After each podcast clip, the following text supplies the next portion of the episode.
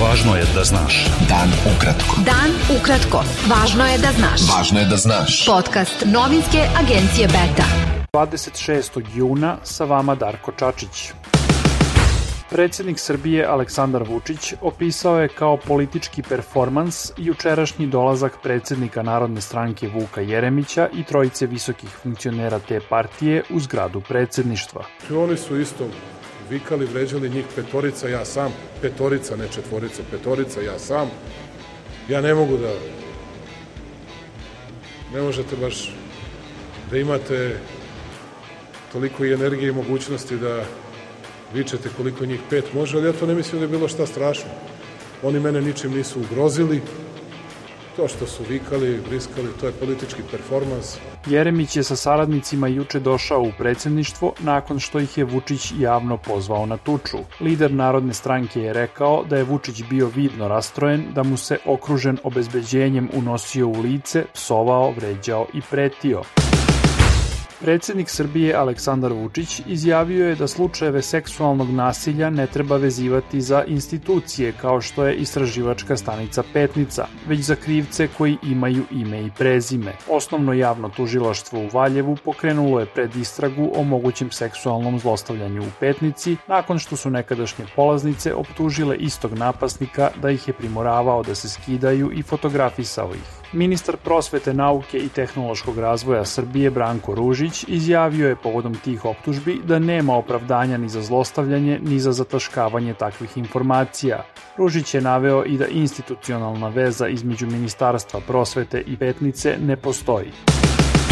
Premijerka Srbije Ana Brnabić izjavila je u Nišu da će taj grad izgradnjom autoputa Mira, spajanjem koridora 10 i 11 i izgradnjom gasovoda prema Bugarskoj postati putno i energetsko čvorište jugoistočne Evrope. I mi ćemo biti u Nišu, uh, odnosno u Merošini, uh, verovatno krajem septembra već i ja očekujem sa visokim predstavnicima Europske unije jel ćemo krenuti da gradimo autoput uh, ka Prokuplju, Pa dalje Priština, Tirana, Luka Drač, što će biti opet fenomenalno za Niš, je opet i na koridoru 10, pa kada završimo ovaj Moravski koridor, spajanje koridora 10 i koridora 11, Prema najnovijim podacima Ministarstva zdravlja, u Srbiji je od koronavirusa umrlo još pet osoba, a od 7309 testiranih zaraza je potvrđena kod 66. Finske vlasti su uočile skok broja novih infekcija koronavirusom, čiji trag vodi do navijača koji su se vratili iz susedne Rusije,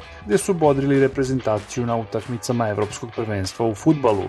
Rusija je prijavila najviše smrtnih ishoda od koronavirusa u jednom danu ove godine i nastavak rasta broja novih infekcija.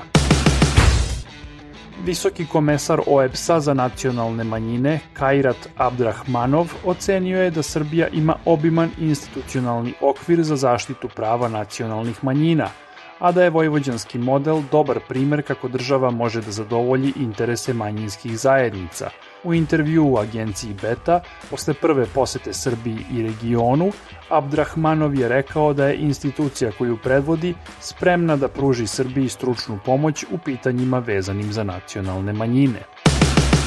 Pogon fabrike Jumko otvoren je u Rudnoj glavi kod Majdanpeka. Predsednik Srbije Aleksandar Vučić rekao je na otvaranju da će država subvencionisati povećanje plata radnicama u fabrici. Ako su vam rekli da radite za 34, 35 hiljada, mi ćemo doneti odluku da ih država subvencioniše, da vam povećaju te plate na 38 hiljada, dakle, taj deo će da doda država, da možete još nešto lakše da živite.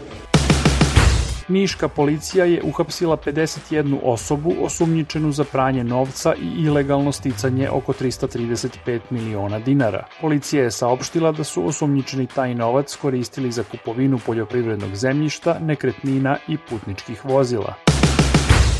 Karikaturista Dušan Petričić, poznat po oštroj kritici predsednika Aleksandra Vučića i aktuelne vlasti u Srbiji, objavio je da je njegova stranica na Facebooku definitivno ukinuta i da to nije bilo moguće sprečiti. Petričić je naveo da je stranica ukinuta na zahtev nezadovoljnih botova, što je termin koji se rašireno koristi za plaćene komentatore koji po društvenim mrežama brane vlast u Srbiji. Beta.